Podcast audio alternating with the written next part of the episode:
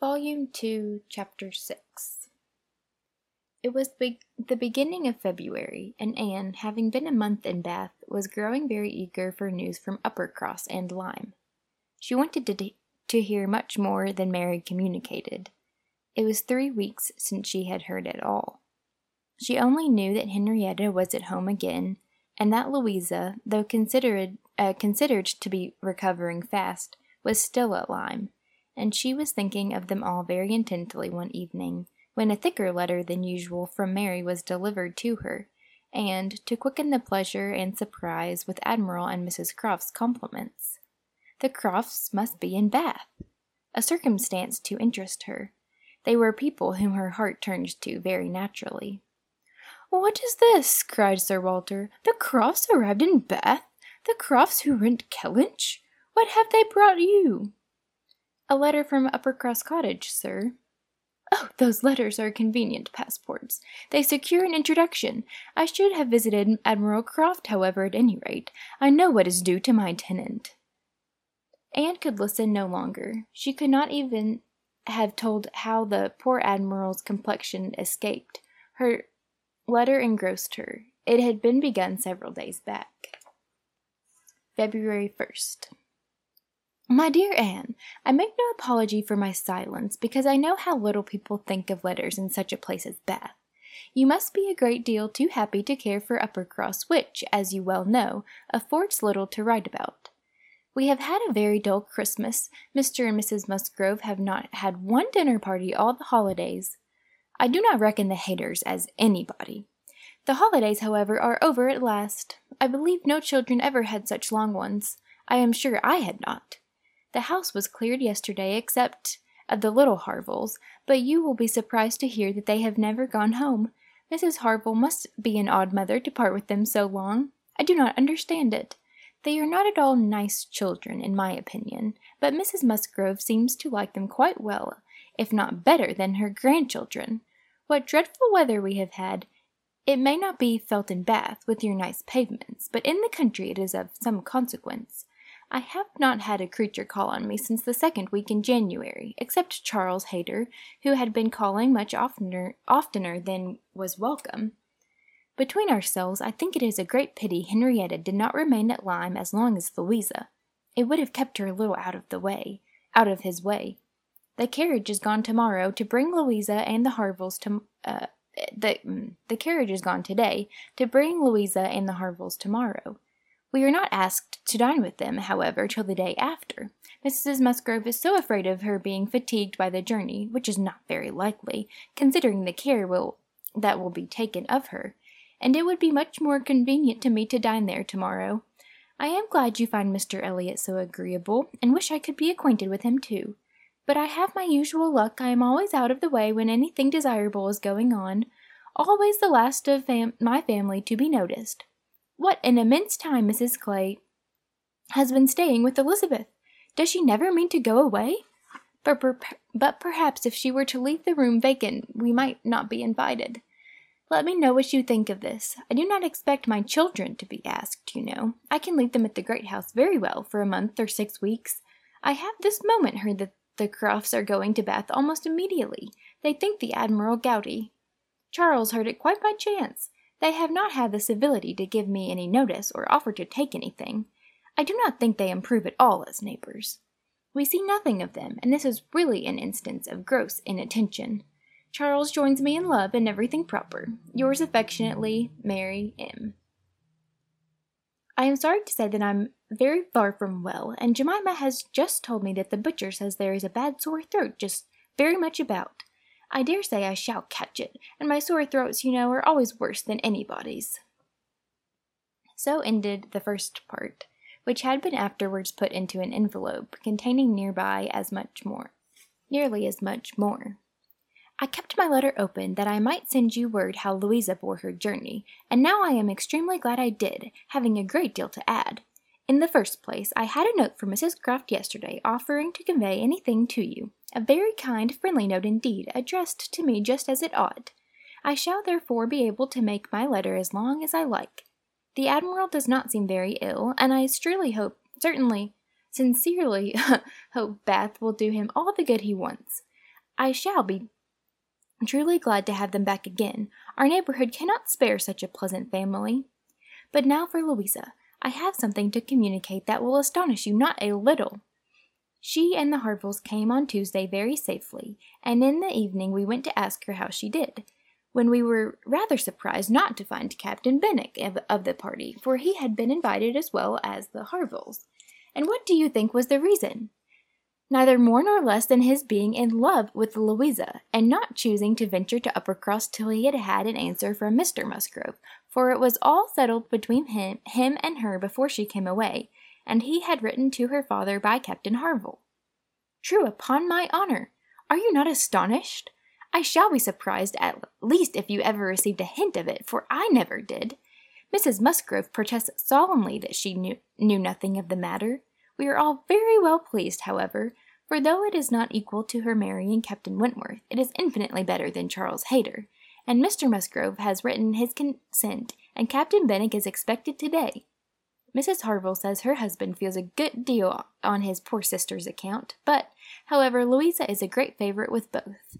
Indeed, Mrs. Harville and I quite agree that we love her the better for having nursed her. Charles wonders what Captain Wentworth will say, but if you remember, I never thought him attached to Louisa. I never could have seen anything of it. And this is the end, you see, of Captain Benwick's being supposed to be an admirer of yours. How Charles could take such a thing into his head was always incomprehensible to me. I hope he will be more agreeable now. Certainly not a great deal great match for Louisa Musgrove, but a million times better than marrying among the Hayters. Mary need not have feared her sister's being in any degree prepared for the news. She had never in her life been more astonished. Captain Benwick and Louisa Musgrove! It was almost too wonder- wonderful for belief, and it was with the greatest effort that she could remain in the room, preserve an air of calmness, and answer the common questions of the moment. Happily for her, they were not many. Sir Walter wanted to know whether the Crofts travelled with four horses, and whether they were likely to be situated in such a part of Bath as it might suit Miss Elliot and himself to visit in, but had little curiosity beyond. How is Mary? said Elizabeth, and without waiting for an answer, and I pray what brings the Crofts to Bath? They come on the Admiral's account. He is thought to be gouty. Gout and decrepitude, said Sir Walter. Poor old gentleman! Had they any acquaintance here? asked Elizabeth. I do not know, but I can hardly suppose that, as Admiral Croft's time of life and in his profession, he should not have many acquaintances in such a place as this. I suspect, said Sir Walter coolly, that Admiral Croft will be best known in Bath as the renter of Kellynch Hall. Elizabeth, may we venture to present him and his wife in Laura Place? Oh, no, I think not situated as we are with Lady Dalrymple. Cousins, we ought to be very careful not to embarrass her with any acquaintance she might not approve. If we were not related, it would not signify, but as cousins, she would feel scrupulous as to any proposal of ours. We had better leave the Crofts to find their own level. There are several odd looking men walking around here whom, I am told, are sailors. The Crofts will associate with them. This was Sir Walter and Elizabeth's share of interest in the letter. When Mrs. Clay had paid her tribute of more decent attention, and an inquiry after Mrs. Charles Musgrove and her fine little boys, Anne was at liberty. In her own room she tried to comprehend it. Well might Charles wonder how Captain Wentworth would feel. Perhaps he had quitted the field, had given Louisa up, had ceased to love, had found he did not love her. She could not endure the idea of treachery or levity, or anything akin to ill usage between him and his friend. She could not endure that such a friendship as theirs should be severed uh, unfairly. Captain Benwick and Louisa Musgrove, the high spirited, joyous talking Louisa Musgrove, and the dejected, thinking, feeling, reading Captain Benwick, seemed each of them everything that would not suit the other, their minds most dissimilar. Where could have been the attraction? The answer soon presented itself. It had been in situation. They had been thrown together several weeks. They had been living in the same small par- family party since Henrietta's coming away, and must have been depending almost entirely on each other. And Louisa, just recovering from illness, had been in an interesting state, and Captain Benwick was not inconsolable. That was a point which Anne had not been able to avoid suspecting before, and instead of drawing the same conclusions as Mary from the present course of events, they served only to confirm the idea of his having felt some dawning of tenderness towards toward herself. She did not mean, however, to derive much more from it to gratify her vanity than Mary might have allowed. She was persuaded that any tolerably pleasing young woman who had listened and seemed to feel for him would have received the same compliment. He had an affectionate heart. He must love somebody. She saw no reason against their being happy.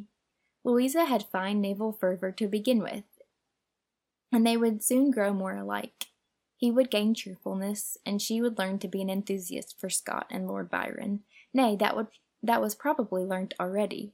Of course they had fallen in love over poetry. The idea of Louisa Musgrove turned into a person of literary taste and sentimental reflection was amusing, but she had no doubt of its being so. The day at Lyme, the fall from the Cobb, might influence her health, her nerves, her courage, her character to the end of her life, as thoroughly as it might as it appeared to have influenced her fate.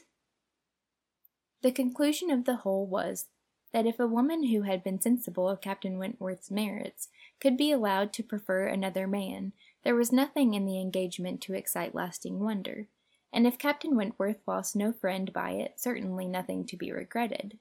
No, it was not regret which made Anne's heart beat in spite of herself, and brought the color into her cheeks when she thought of Captain Wentworth unshackled and free. She had some feelings which she was ashamed to investigate. They were too much like joy, senseless joy. She longed to see the Crofts, but when the meeting took place, it was evident that no rumor of the news had yet reached them. The visit of ceremony was paid and returned, and Louisa Musgrove was mentioned, and Captain Benwick too, without even half a smile. The Crofts had placed themselves in lodging in Gay Street, perfectly to Sir Walter's satisfaction. He was not at all ashamed of the acquaintance, and did, in fact, think and talk a great deal more than about the Admiral than the Admiral ever thought or talked about him. The Crofts knew quite as many people in Bath as they wished for, and considered their intercourse with the Elliots as a mere matter of form, and not in the least likely to afford them any pleasure. They brought with them their country habit of being almost always together. He was ordered to walk, to keep off the gout, and Mrs. Croft seemed to go shares with him in everything, and to walk for her life to do him good. Anne saw them wherever she went. Lady Russell took her out in her carriage almost every morning, and she never failed to think of them, and never failed to see them. Knowing their feelings as she did, it was a most attractive hap- uh, picture of happiness to her.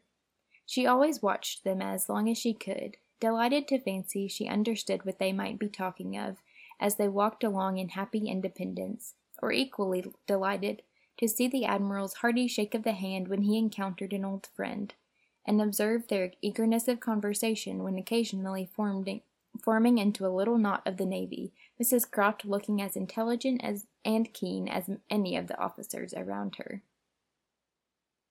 Anne was too much engaged with Lady Russell to be often walking herself, but it was so but it so happened that one morning, about a week or ten days after the Crofts' arrival, it suited her best to leave her friend, or her friend's carriage, in the lower part of the town and return alone to Camden Place.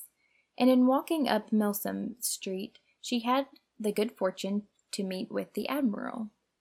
He was standing by himself at a print shop window with his hands behind him in earnest contemplation of some print, and she was and she not only um, might have passed him unseen, but was obliged to touch as well as address him before she could catch his notice. When he did perceive it and acknowledge her, however, it was done with all his usual frankness and good hum- humor. Ha! Is it you? Thank you, thank you. This is treating me like a friend. Here I am, you see, staring at a picture.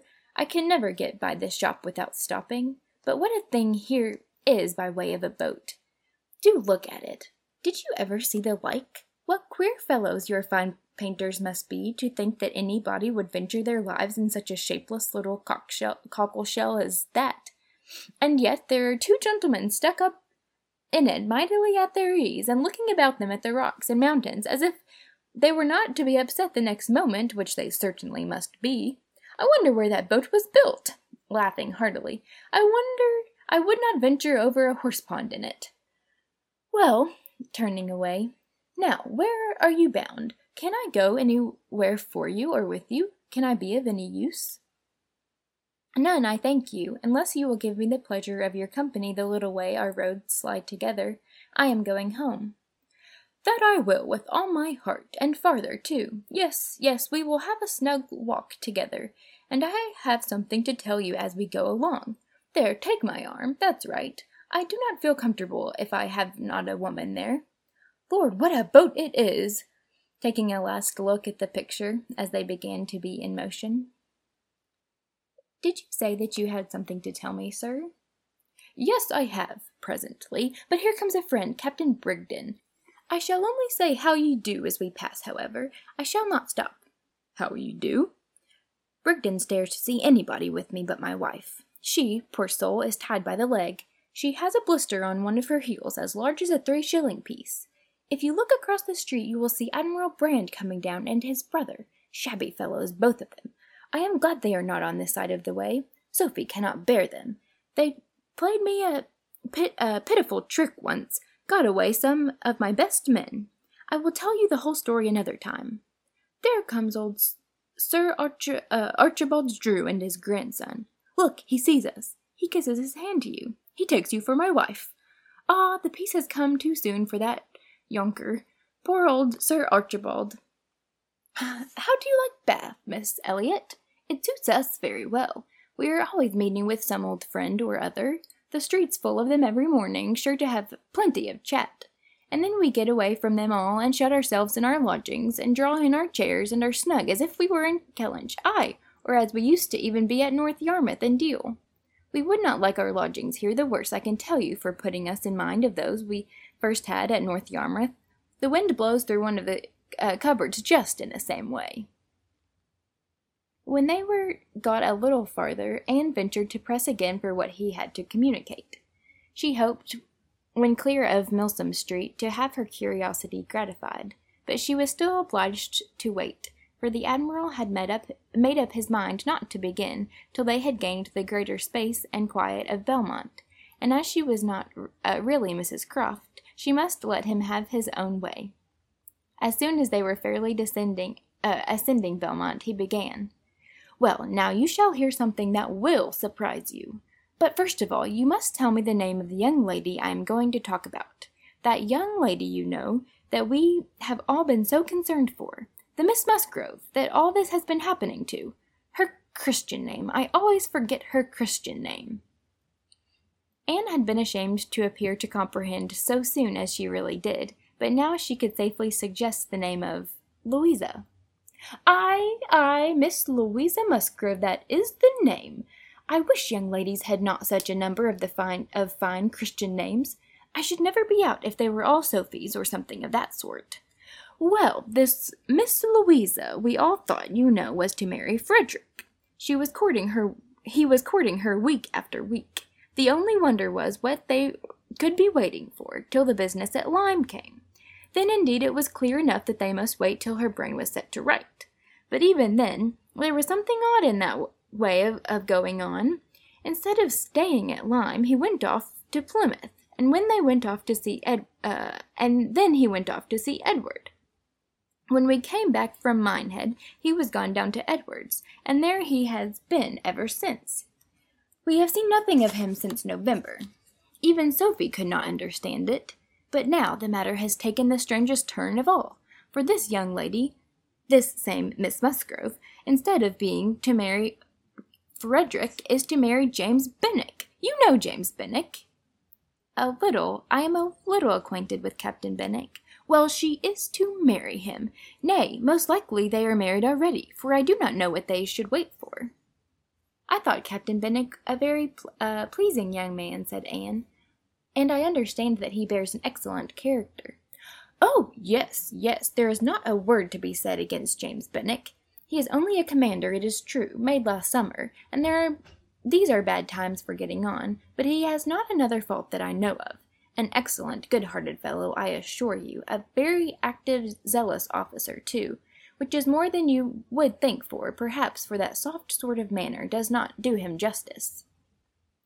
Indeed, you are mistaken there, sir. I should never augur a want of spirit from Captain Benwick's manners.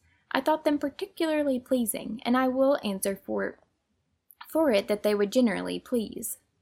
Well, well, ladies are the best judges, but Captain Benwick is rather too piano for me, and though very likely it is all uh, our partiality, Sophie and I cannot help thinking Frederick's manners better than his. There is something about Frederick more to our taste. Anne was caught. She had only meant to oppose the too common idea of spirit and gentleness, and gentleness being incompatible with each other, not at all to re- represent Captain Benwick's manners as the very best that could possibly be. And, after a little hesitation, she was beginning to say, I am not entering into any comparison of the two friends, but the Admiral interrupted her with, And the thing is certainly true. It is not a mere bit of gossip. We have it from Frederick himself. His sister had a letter from him yesterday, in which he tells us of it, and he had just had an uh, had it in a letter from Harville, written upon the spot from Uppercross. I fancy they are all they are all at Uppercross. This was an opportunity which Anne could not resist. She said, therefore, I hope, Admiral, I hope there is nothing in the style of Captain Wentworth's letter to make you and Mrs. Croft particularly uneasy. It did certainly seem last autumn as if there were an attachment between him and Louisa Musgrove, but I hope it may be understood to have worn out on each side equally, and without violence. I hope his letter does not breathe the spirit of an ill-used man. Not at all, not at all. There is not an oath or a murmur from beginning to end. Anne looked down to hide her smile. No, no, Frederick is not a man to whine and complain. He has too much spirit for that. If a girl if the girl likes another man better, it is very fit she should have him. Certainly. But what I mean is, that I hope there is nothing in Captain Wentworth's manner of writing to make you suppose he thinks himself ill used by his friend, which might appear, you know, without its being absolutely said. I should be very sorry sorry that such a friendship as has subsisted between him and Captain Benwick should be destroyed or even wounded by a circumstance of this sort. Yes, yes, I understand you. But there is nothing at all of that uh, of that nature in the letter. He does not give the least fling at Benwick, does not so much as say, I wonder at it, I have a reason of my own for wondering at it. No, you would not guess from his way of writing that he had ever thought of this Miss what's her name for himself. He very handsomely hopes they will be happy together, and there is nothing very unforgiving in that, I think. Anne did not receive the perfect conviction which the Admiral meant to convey, but it would have been useless to press the inquiry further. She, therefore, satisfied herself with commonplace remarks, or quiet attention, and the Admiral had it all his own way. Poor Frederick, said he at last. Now he must begin all over again with somebody else. I think we must get him to Bath. Sophie must write, and I must beg him to come, and beg him to come to Bath. Here are pretty girls enough, I am sure. It would be of no use to go to Uppercross again, for that other Miss Musgrove, I find, is bespoke by her cousin, the young parson. Do you think, Miss, uh, do not you think, Miss Elliot, we had better try to get him to Bath? Um, yeah. Chapter 7 while Admiral Croft was taking his walk with Anne, and expressing his wish of getting Captain Wentworth to Bath, Captain Wentworth was already on his way thither. Before Mrs. Croft had written, he had arrived, and the very next time Anne walked out, she saw him. Mr. Elliot was attending his two cousins and Mrs. Clay. They were in Milsom Street. It began to rain, not much, but enough to make shelter desirable for women, and quite enough to make it very desirable for Miss Elliot to have the advantage of being conveyed home in Lady Dalrymple's carriage, which had been waiting at a little distance. She, Anne, and Mrs. Clay, therefore, turned into Molland's, while Mr. Elliot stepped to Lady Dalrymple to request her assistance. He soon joined them again, successful, of course, Lady Dalrymple would be most happy to take them home, and would call for them in a few minutes. Her ladyship's carriage was a barouche, and did not hold more than four with any comfort. Miss Carteret was, was with her mother, consequently it was not reasonable to expect accommodation for all the three Camden Place ladies. There could be no doubt as to Miss Elliot. Whoever suffered inconvenience, she must suffer none, but it occurred a little time but it occupied a little time to settle the point of civility between the other two. The rain was a mere trifle, and Anne was most sincere in preferring a walk with Mr. Elliot. But the rain was also a mere trifle to Miss Clay. Mrs. Clay. She would hardly allow it even to drop at all, and her boots were so thick, much thicker than Miss Anne's, and in short, her civility rendered her quite as anxious to be left to walk with with Mr. Elliot as Anne could as Anne could be and it was discussed between them with a generosity so polite and so determined that the others were obliged to settle it for them. Miss Elliot maintaining that Mrs. Clay had a little cold already, and Mr. Elliot deciding on appeal that his cousin Anne's boots were rather the thickest.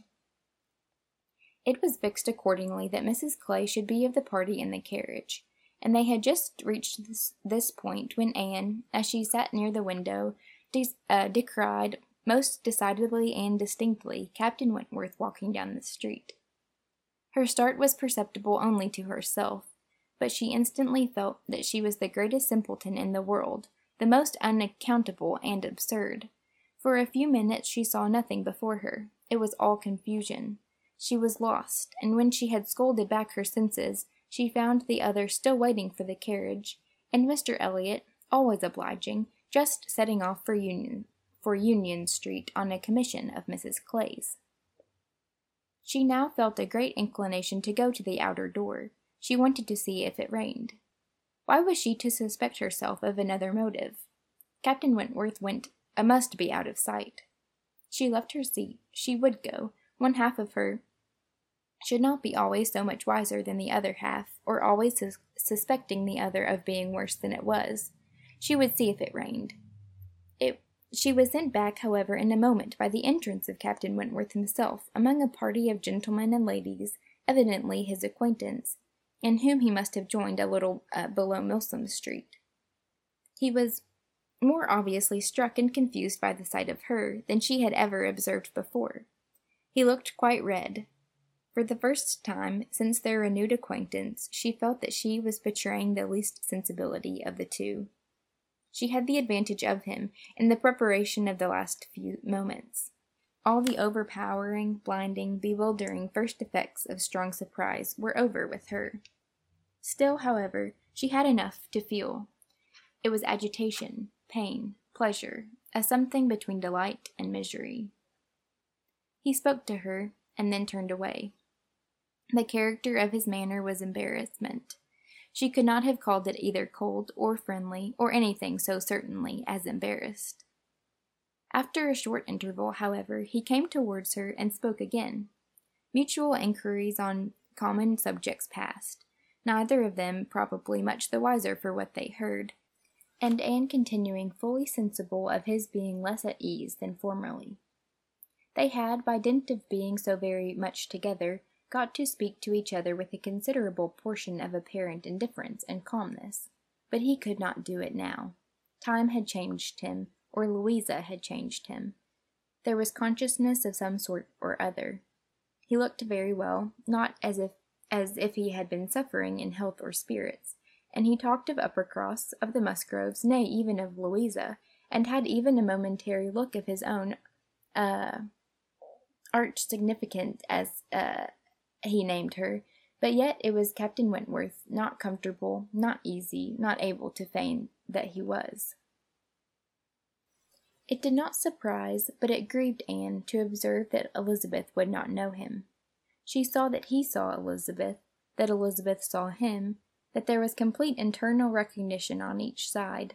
She was convinced that he was ready to be acknowledged as an acquaintance, expecting it, and she had the pain of seeing her sister turn away with unalterable coldness.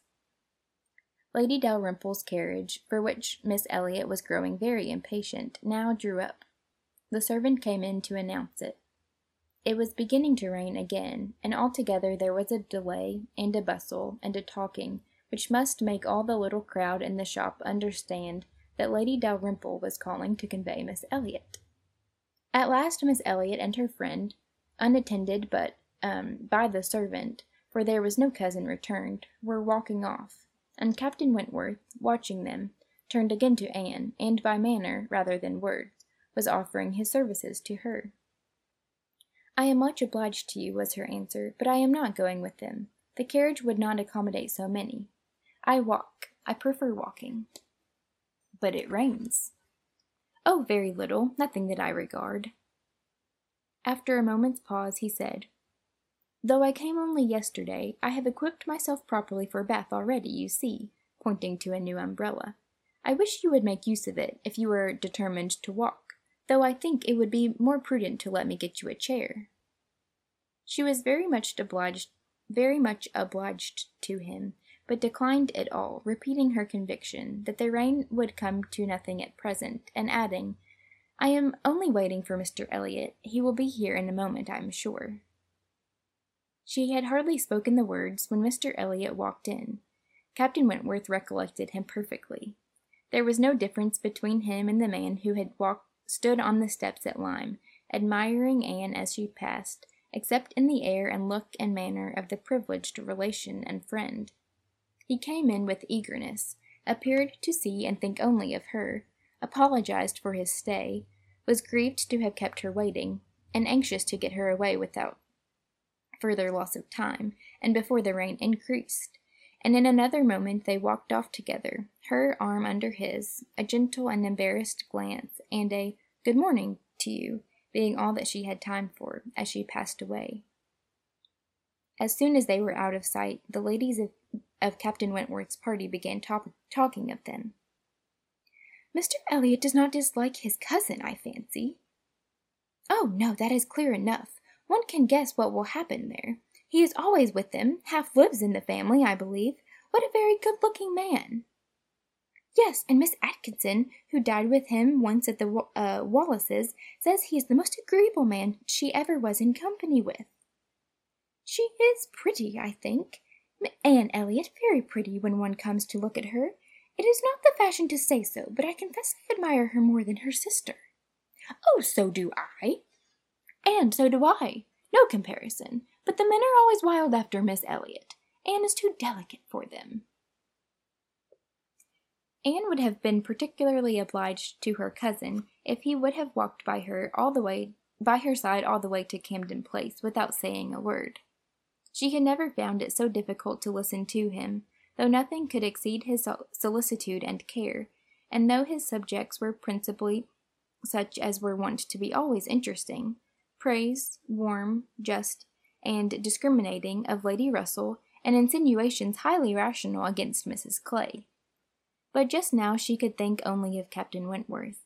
She could not understand his present feelings, whether they, he were really suffering much from disappointment or not, and till that point were settled she could not be quite herself. She hoped to be wise and reasonable in time, but alas, alas, she must confess to herself that she was not wise yet. Another circumstance very essential for her to know was how long he meant to be in Bath. He had not mentioned it, or she could not re- recollect it. He might be only passing through, but it was more probable that he should be come to stay.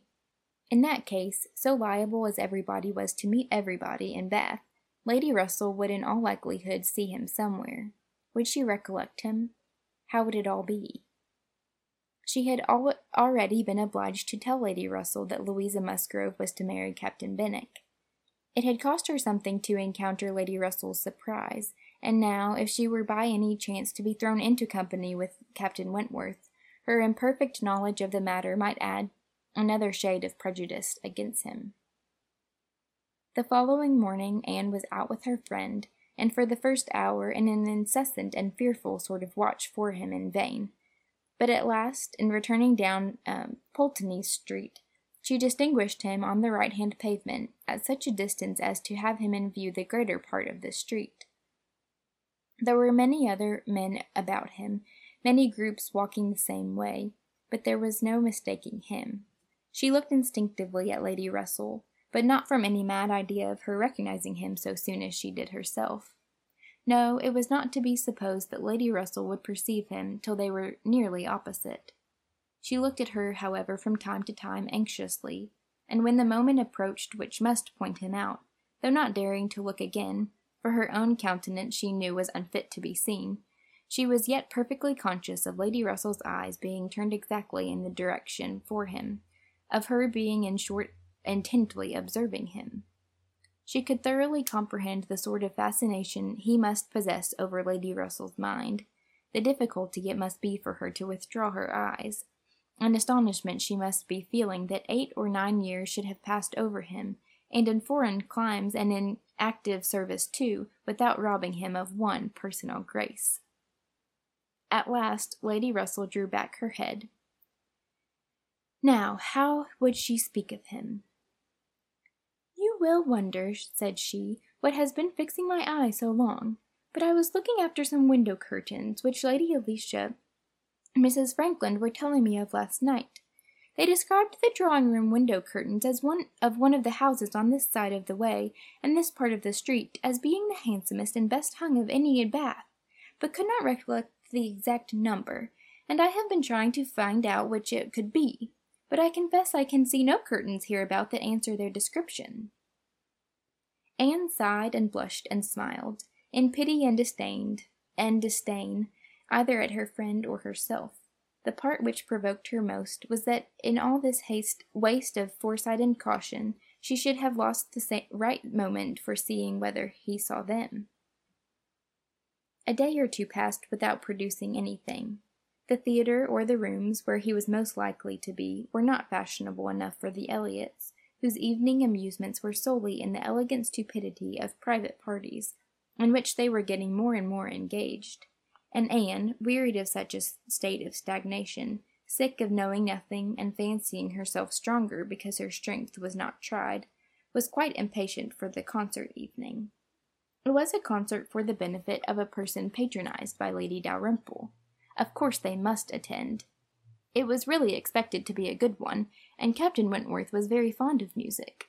If she could only have a few minutes' conversation with him again, she fancied she would she should be satisfied, and to the power of addressing him she felt all over courage if the opportunity occurred. Elizabeth had turned from him, Lady Russell overlooked him. Her nerves were strengthened by these circumstances. She felt that she owed him attention. She had once partly promised Mrs. Smith to spend the evening with her, but it was a short, hurried call she excused herself. But in a short, hurried call she excused herself and put it off, with the more decided promise of a longer visit on the morrow. Mrs. Smith gave a good-humored, most good-humored acquiescence. By all means, said she, only tell me all about it when you do come. Who is your party? Anne named them all. Mrs. Smith made no reply, but when she was leaving her, said, and with an expression half serious, half arch, Well, I heartily wish your concert may answer, and do not fail me tomorrow if you can come, for I begin to have a, voting that I may not have many more visits from you. Anne was startled and confused, but after standing in a moment's suspense, was obliged, and not sorry to be obliged, to hurry away.